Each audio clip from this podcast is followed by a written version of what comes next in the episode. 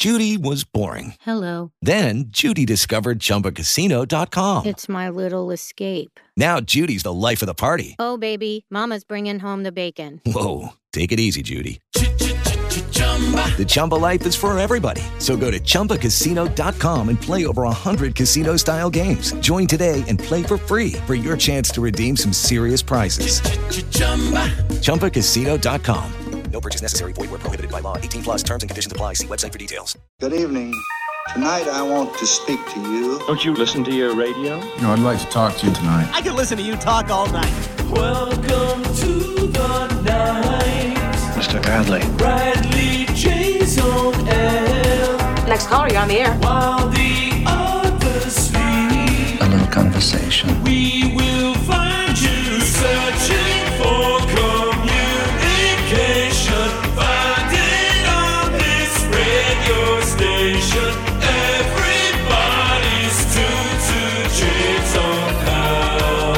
Jay Talking WBZ. WBZ, you are Jay Talking. We're live midnight to 5 a.m. If you can fathom that. Thank you for being with us. As you know, we love history here on Jay Talking. We have Anthony Sammarco, Bob Allison, and various authors on historical subjects. We focus a lot on things like colonial history, revolutionary history, World War One, World War Two, Civil War. We really have never, ever, ever, in all the five years I've been here, talked about Rome or anything like that. None of the ancient history. Well, that's all going to change. I've been getting into the history of Rome lately, and if I'm not mistaken, I think you will too. We're very fortunate to have with us Susan Ludy Blevins, who is a history instructor at Dexter Southfield School in Brookline, Mass. And your CV weighs about 10 pounds. They're very lucky to have you. And we are very lucky to have you too. Thank you for coming in. Thank you.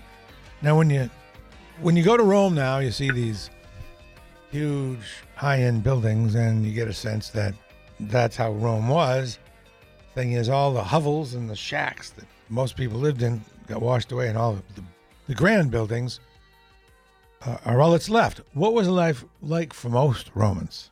Well, I think that uh, most Romans uh, in the city of Rome, it was an urban metropolis. You know, it started in the, according to the foundation myths, right, back in 753 BCE, right? So before the Common Era, it started out with the founding and the story of Romulus and Remus. And like many cultures, Rome has its foundation myths to which it ties its identity. Probably better remind them about Romulus and Remus. Okay.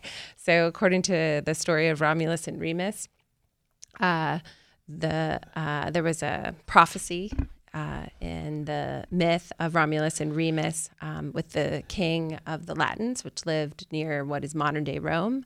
And the prophecy was that his sons would kill him and basically take over. And so he uh, told sla- his slaves to uh, kill his two twin sons, Romulus and Remus. And instead of killing his sons, the slaves put them in a basket, put them down the Tiber River, which is the river that runs through Rome today, right? So you can walk by the sites where these things happened. And uh, the basket washed up on a river. And according to the myth, um, the legend, of course, for us, it's myth. For the Romans, it was history, it was their history. Uh, so that's kind of a fine line between myth and legend. Uh, a shepherd found them, a wolf found them, and uh, suckled them and and brought them up, and eventually the prophecy came true. Uh, once the city was founded, Romulus and Remus uh, basically got into an argument over who should run the city and which of the seven hills the city should be founded on, and Romulus won, uh, hence Rome. And we're going to start with Caesar Augustus, not Julius Caesar, uh, because Caesar Augustus was the first of the divine emperors. They have a particular name. Yes. Okay. Yeah. And we will go back and take a look at Julius Caesar and what he did wrong and what happened to him. But as we're starting with Caesar Augustus, born as Octavian, what was the Roman Empire? What was the scope of it at the time? The scope of the empire under Augustus um, wasn't at its biggest. The empire was at its biggest later on under the Emperor Trajan in the second century. Under Augustus, though, it was growing. It had been growing under the Republic in the fifth, fourth, third, second centuries BCE. And under Augustus, it encompassed Italy, It encompassed uh, much of the eastern Mediterranean and Greece. And uh, Julius Caesar had conquered parts of Gaul, and so it, uh, which is modern day France. Uh, so the empire was uh, on its growth, right? And after 31 BCE, after the Battle of Actium, that we'll talk about, uh, it encompassed Egypt as well. So Caesar Augustus wasn't born a superstar. He was born kind of out in the country, and when he was four years old, his father died, and things didn't look great for him. But he got lucky because uh, he came to know and came to be part of the life of Julius Caesar. How did that come about? Well, his mother was Julius Caesar's sister. Well, his his his grandmother was Julius Caesar's sister, and so his uh, his mother was Julius Caesar's niece, uh, and so Julius Caesar had no direct heirs. And when August, Augustus, formerly Octavian, right, when Julius Caesar was still alive, he was still Octavian. Uh, when Octavian was young, Julius Caesar took him under his wing. And uh, he initially went to, um, when he was a teenager, he went to Spain with Julius Caesar. There was a battle called the Battle of Munda. Um, he was in Macedonia and he impressed Caesar with his uh, with his capability, despite his very, very young age. So he said, Hey, this guy's capable and he is related to me. I have no heirs. I like this guy. I'm going to make him uh, the boss when I die. Essentially, yes. And he, he uh, adopted him posthumously.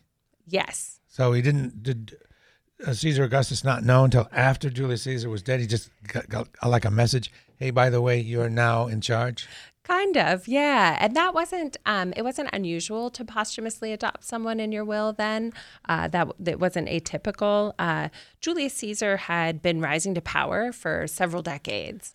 Um, he had been a capable uh, capable general. He had a number of the most important and largest Roman legions behind him that were loyal to him. And at that time, the legions were really loyal to generals. They weren't necessarily loyal to Rome right? So these generals, um, generals like Julius Caesar and some of his uh, his enemies, Pompey and other generals, had legions behind them. Um, they didn't necessarily uh, uh, ally themselves with the Senate, for example, in Rome, and that's part of where Julius Caesar's power came from was this incredible loyalty from the military, as well as his massive wealth that he accumulated because of these these military victories. Probably a good time to talk about why Julius Caesar was killed. What he, what mistakes did he make, and we can go into some some detail on how and why that happened. Sure. Uh, so the just a tiny bit of background, right? The Republic Republican Rome was based on a governmental system uh, with the Senate ruling. There was no single person at the apex of governmental rule in Republican Rome. The Senate consisted of at various times hundreds of senators. Uh, at the top of that Senate were two consuls. Those consuls rotated every year. Basically, this entire system was set up to prevent any one person from gaining too much power, right? The Romans were trying to avoid the situation of Greek Hellenistic kings. They didn't want a monarch. They didn't want the kings that were ruling at the very beginning in Rome's ancient origins. Um, but gradually, uh, with infighting among senators, with generals who gained loyalty from these troops that I mentioned, some of these structures, these governmental structures, started to break down violence among senators, among the generals started, and the, the, basic sort of governmental system of the republic started to break down. And Julius Caesar somehow gained too much power. Julius Caesar and a couple of others rose to the top over time. First there was Sulla, then there was Pompey. Eventually, out of all of these competing generals, Julius Caesar rose to the top because of his military victories, essentially. There were other things going on too, and there were ways that he conveyed this incredible status in the city of Rome. Um, he he had a statue. Uh, placed on the Capitoline Hill in Rome, next to the most sacred temple, um, the the temple of Jupiter Optimus Maximus. Is that statue still there? Um, it is not still there, and nothing of it survives. But there are literary sources that describe it. It's one of the things that some of the literary sources say made the senators angry because he basically put up a statue that implied that he was already divine during his lifetime. All right, there's a spot where Julius Caesar was killed. Is that the Forum area where what do you call that area where the, there are a bunch of columns? Yeah. So the the spot where Julius Caesar was ultimately cremated was in the Forum. Cremated. That's right. He was burned. Yeah. There's yeah. a spot. There's a little There is plaque there that tells you. Yes, and um, the spot where he was killed was in the theater of Pompey. Um, there was a room in the theater of Pompey, which is in a different part of Rome, in a place called the Campus Martius, that uh, the Senate met sometimes, and the senators, of course, a group of them got together and decided all together in 23 stat, you know, strikes of the knife um, so that no single person was killing him they were killing him together it was a very dramatic moment of course So that Um, how did how did they get him vulnerable so the first person could do the stabbing? Did they hold him down? It was a meeting of the Senate, uh, Yeah. according to the sources. It was just a meeting of the Senate, and they surrounded him. And there had been a number of omens before this. According again, according to the sources, there are a number of omens that foretold that this was a dangerous day. But he was confident, and he went to this meeting anyway. what was an omen? Give me one. Uh, one of the omens, um, I believe there was something like a lightning strike the night before. You know, there there were all sorts of omens and portents that happened in Rome that um, that people believed if something broke, if something fell off a table. I believe the night before Julius Caesar, perhaps a lightning strike. okay, tell us that uh, story associated with the cremation. Yeah, so the cremation of Julius Caesar was uh, extremely dramatic. Um, he, uh, the the people loved Julius Caesar. The senators may not have cared too much for him because of his enormous power, but the people loved him, and so the people basically paraded his body through the streets up to the Capitoline Hill. They tried to get up the winding street from the Forum to the Capitoline Hill because they wanted him to be cremated in the most sacred, most important spot in the city of Rome. And as with you know, as with us today, where things happen matter, right? We see politicians making speeches with backdrops. Know. Optics. Optics are really important. Um, places are very symbolic, and for the Romans, they're probably more so even for the Romans. Um, so the the people wanted to cremate him on the Capitoline Hill. The priest said, "No, you can't defile this sacred place with the cremation of a body." So they went back down into the Forum and cremated him on one side of the Forum, probably the second most sacred and important spot in the city of Rome.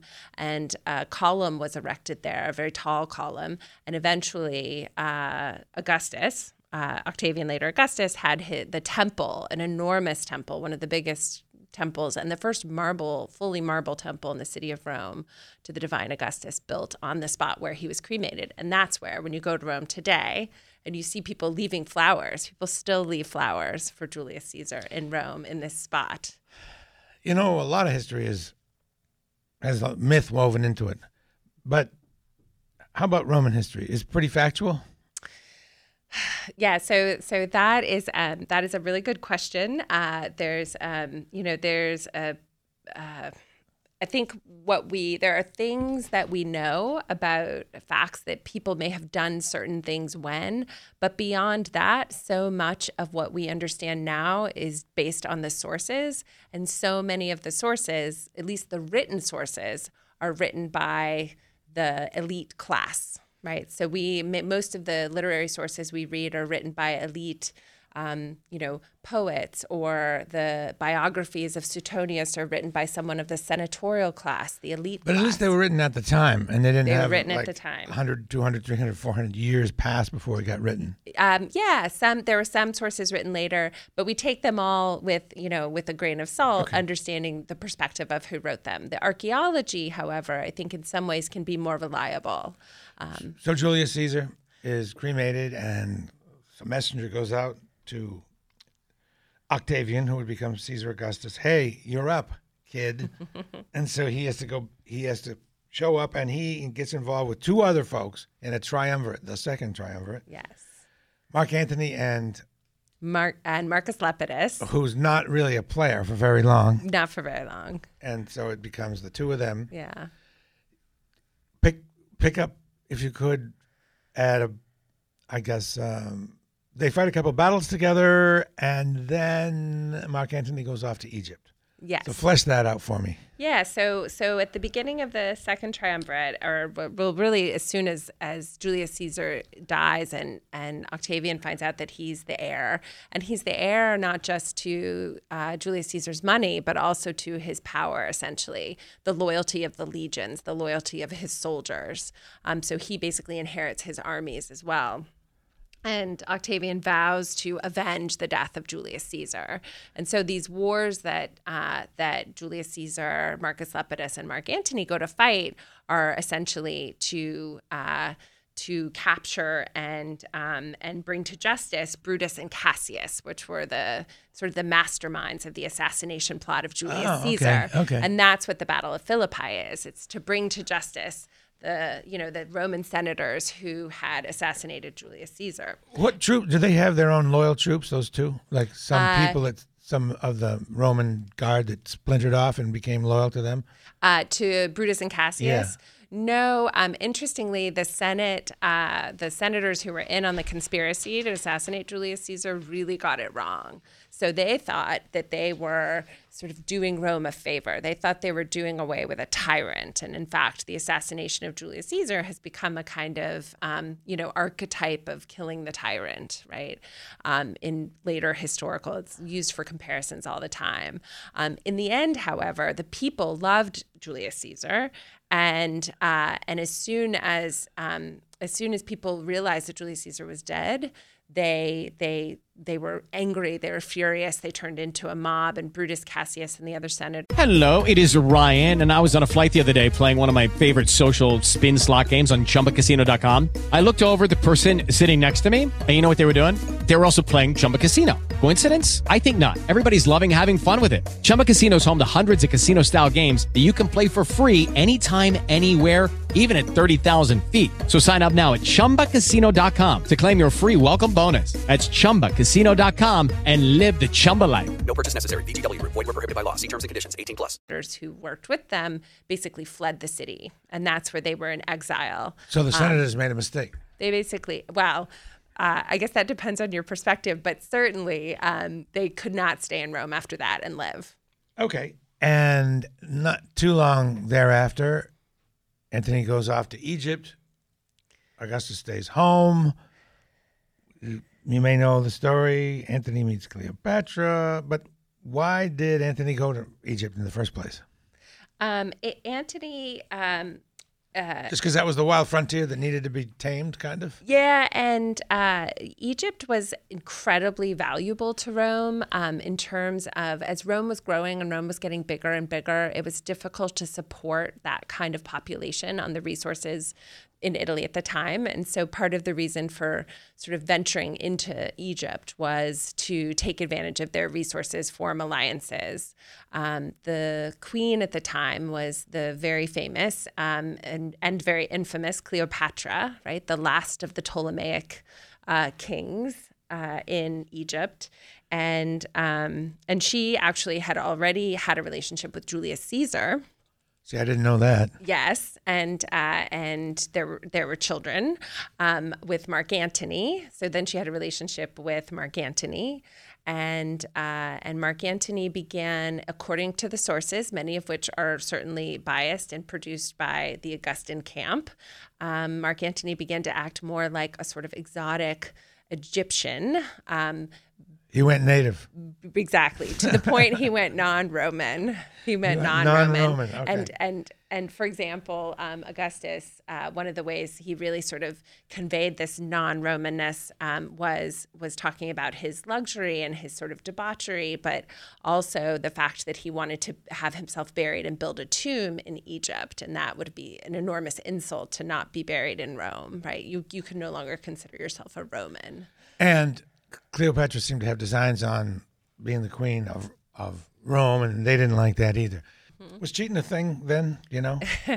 Um, well, as uh, yes, um, however, uh, as we'll come to see, it was more acceptable at some time periods than others, um, and it was probably more acceptable uh, if you were not the sister of the most powerful person in Rome. yeah. So that had to be a thing that drove a wedge between them. The, their relationship degenerated and uh, tensions increased, and Caesar Augustus struck first and this big battle. Yeah, so the Battle of Actium is one that probably is one of the most important battles in the narrative of the transition from the Republic to the Empire. It's basically when um, Octavian eliminates his last rival for power.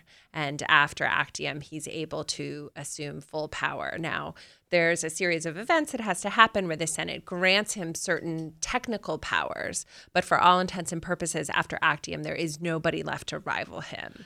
Um, once um, Mark Antony and Cleopatra flee the Battle of Actium, um, which is this big uh, naval battle where they are out basically out strategized. They are trapped, um, yet they escape. Most of the ships um, for Antony and Cleopatra sink. Uh, they eventually flee back to Egypt, and uh, both of them commit suicide. Um, Why would they do that? uh, well, Cleopatra, uh, well, different reasons. Mark Antony commits suicide because he knows he's lost, essentially. And, and there's a little more to it than that, but that's basically it. Uh, Cleopatra eventually um, is is close to capture, and she knows that if she's captured, she will be taken back to Rome and paraded in the Roman triumph, which was a Roman tradition that went all the way back to the beginning of Rome, where triumphant generals came back with all of the spoils of war, all the riches, all the slaves, all the the um, the gold and the silver, and captured kings and the family members of captured kings, and parade them through the streets of Yeah. Rome. It's kind of a very, it's like, look what I've done for you. She might have become a slave or and, killed. and- or, well, she would have been basically the the gem in this triumphal parade. She would have been the focus of the triumphal parade in Humiliation. chains, humiliation. And so rather than do that, you know, according to legend, who knows if it's actually true, um, you know, she died by the bite of a poisonous snake, an asp. Did were there any sculptures erected or anything erected to celebrate this massive event that you can still see? Yeah, there were um, there were all sorts of um, uh, uh, buildings. Um, in fact, the Temple of Divine Julius Caesar was completed not long after. Um, uh, there were uh, many, many statues and arches. Um, most of what Augustus ended up building came later in Rome, uh, but certainly he started to make his mark on the city very early. Do you ever lead tours to Rome? Uh, I have, yes. Well, let me know if you do Yeah. another one. so this is a big deal. This is the everything's cool now. It's the Pax Romana, Roman peace. Things are great culturally and economically for a while, and not really. A, it's a time for Caesar Augustus to win the peace, and he kind of brings back the template, the Republican template that existed prior to Julius Caesar. At least in appearances, he really was actually consolidating power, but he made it seem like it was back to normal, right? Yeah, and and and you know, not to make it seem as though his lead up to power was um, was uh, without its violence, right? He was violent. Uh, uh, there were prescriptions, something called proscriptions, where basically at a certain point in time he eliminated many of the senators who did not agree with him. Um, and this is one of the debates about the legacy or the kind of significance of Augustus is that yes, he created the Pax Romana out of these brutal years of civil war, but he did so uh, in a really violent way, right? So you, you you know historians and scholars ask, does the end justify the means? Um, even recently. Um, there, uh, there was a quote uh, by Mark Zuckerberg admiring the sort of um, peace that Augustus brought and acknowledging that sometimes there are, you know, things that have to happen that may not be so pretty to accomplish great things. Um, there are scholars who sort of advocated that uh, where the EU is heading, it must be a sort of strong autocratic ruler like an Augustus in order to cure the problems that are going on in the EU. And this is one of the reasons that t- reasons that understanding history is important to see what worked and what didn't and why it worked. And Yeah, definitely. Definitely. And and it's not black and white, right? So so yes, there was he did some horrible things and but there were some good things that came out of it. We try to exactly understand the process. So right? Caesar Augustus was not yet a divine emperor, but uh, there was a natural event that took place. He took advantage of it. I guess Halley's comet came, the same one that we know, and he said, hey, "That is the soul of my dad, uh, Julius Caesar. going up there. He's a god. That means I'm a son of a god, which made him a deity. Yes. Well, he wasn't. So he was a uh, the son of a god while he was alive. Okay. Um, as um, we talked about before we started, uh, Augustus was extremely careful to abide by some of the Republican conventions and not appear as someone who is claiming too much power or trying to have monarchical or kingly aspirations, um, like Julius Caesar, right? He saw the mistakes that Caesar had made. And so he would never have claimed to be a god during his lifetime in the city of Rome. Outside of Rome, it was a different story. But in the city of Rome, uh, Augustus would never have claimed to be a god during his life. That did not happen until after death. Uh, so Julius Caesar um, did become a god after his death uh, by decree of the Senate. That's how this process happened um, by decree of the Senate. And then he received a temple right in the Roman Forum. And you can go today and see the sort of podium or foundation of that temple uh, in Rome. Um, after Augustus died, he also was deified. So he was the first deified emperor. Um, and uh, as uh, deified a deified emperor and a deified ruler, Julius Caesar and Augustus were included in all of the sort of religious ritual and the religious calendars of the so-called traditional gods of, uh, you know, all of the Roman, the state pantheon of gods that protected Rome and provided their uh, dominant position in the world. When did they build the Pantheon? The Pantheon, uh, well, there are kind of two versions. The one that we see today, there's a little bit of debate, um, but it was probably built, uh, begun under the Emperor Trajan in the second century and finished under the Emperor Hadrian, perhaps. Trajan. Someday Um, we'll get to him. yes. He's got a column, too. He does. We're going to sort of back up and take a look at the personal life of Caesar Augustus. He got divorced and he took up with his uh, mistress. He married his mistress who was pregnant at the time. Livia, Olivia? Uh, just Livia, Livia. L I V I A, Yeah.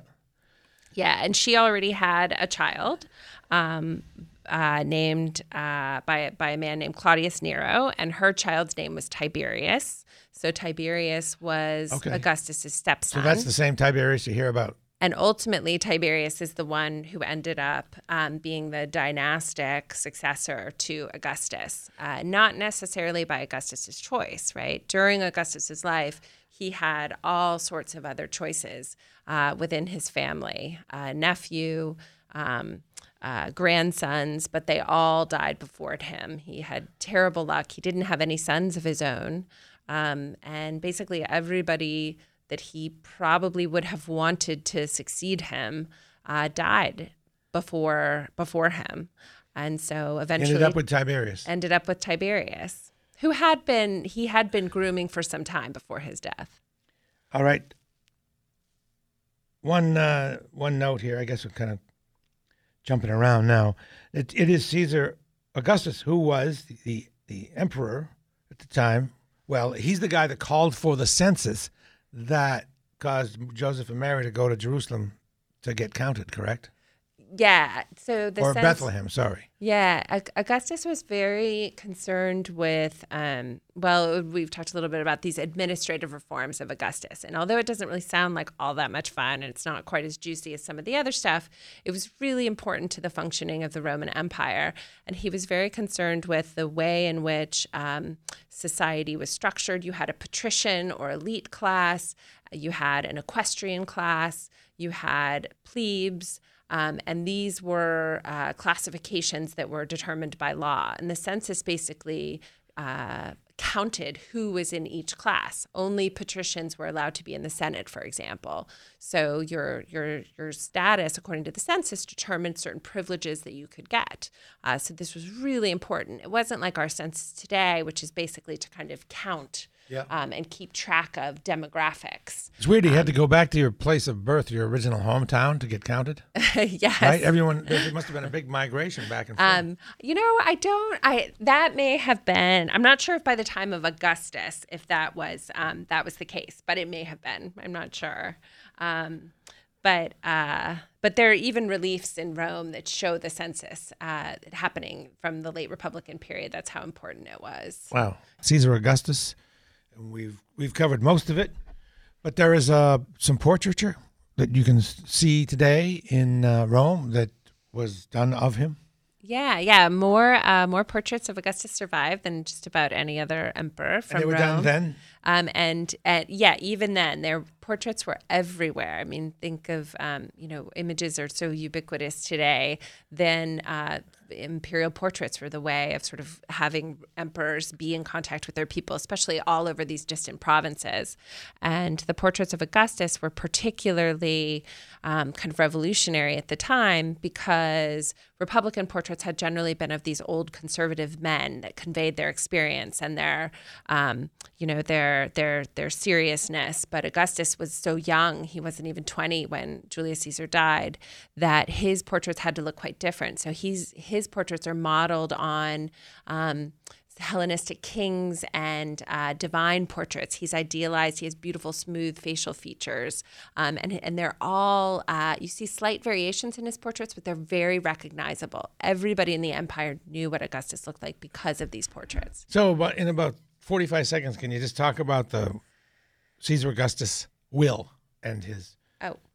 Yeah, one of the interesting things about Augustus is that he was very, very aware of how he would be remembered, um, and he wrote his uh, in his will. He specified uh, what should be said at his funeral. He specified how he should be remembered. He started building his tomb before he died, uh, and that's the Mausoleum of Augustus, which you can also visit if you go to Rome. It still stands, the entire thing, uh, and all of his family members were buried there. And in his will, he basically says. Um, it's sort of like his uh, his resume of his life told in his own words. It's basically his autobiography, his res gestae, or his list of things done.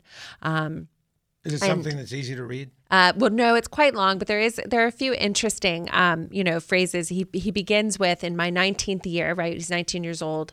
On my own initiative and at my own expense, I raised an army and I set free the state, which was oppressed by the domination of a faction." And basically, what he's saying is he set he saved the Roman people, right? So he begins by by positioning himself as the 19 year old savior of the Roman people. Then he goes on to talk about his wars, his buildings, uh, all of the things he gave to the people, um, all that of way the he could things, have control of his own legacy. his own control of his memory. All right, Susan Ludi Blevins, a history instructor. Again, they're really lucky to have you at Dexter Southfield School in Brookline, Massachusetts.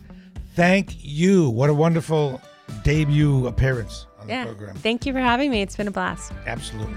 That was another Jay Talking Podcast. If you loved what you heard, like and review the show. It helps others find us. Subscribe to the Jay Talking Podcast wherever you listen to podcasts and never miss an episode. Follow me on Twitter for show updates, and as always, you can catch the show live every weeknight starting Sunday, midnight to 5 on WBZ, Boston's News Radio.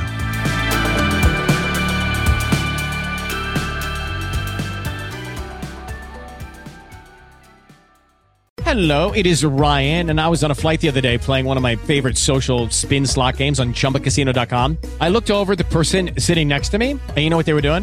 They were also playing Chumba Casino. Coincidence? I think not. Everybody's loving having fun with it. Chumba Casino is home to hundreds of casino style games that you can play for free anytime, anywhere even at 30,000 feet. So sign up now at ChumbaCasino.com to claim your free welcome bonus. That's ChumbaCasino.com and live the Chumba life. No purchase necessary. Group. Void were prohibited by law. See terms and conditions. 18 plus.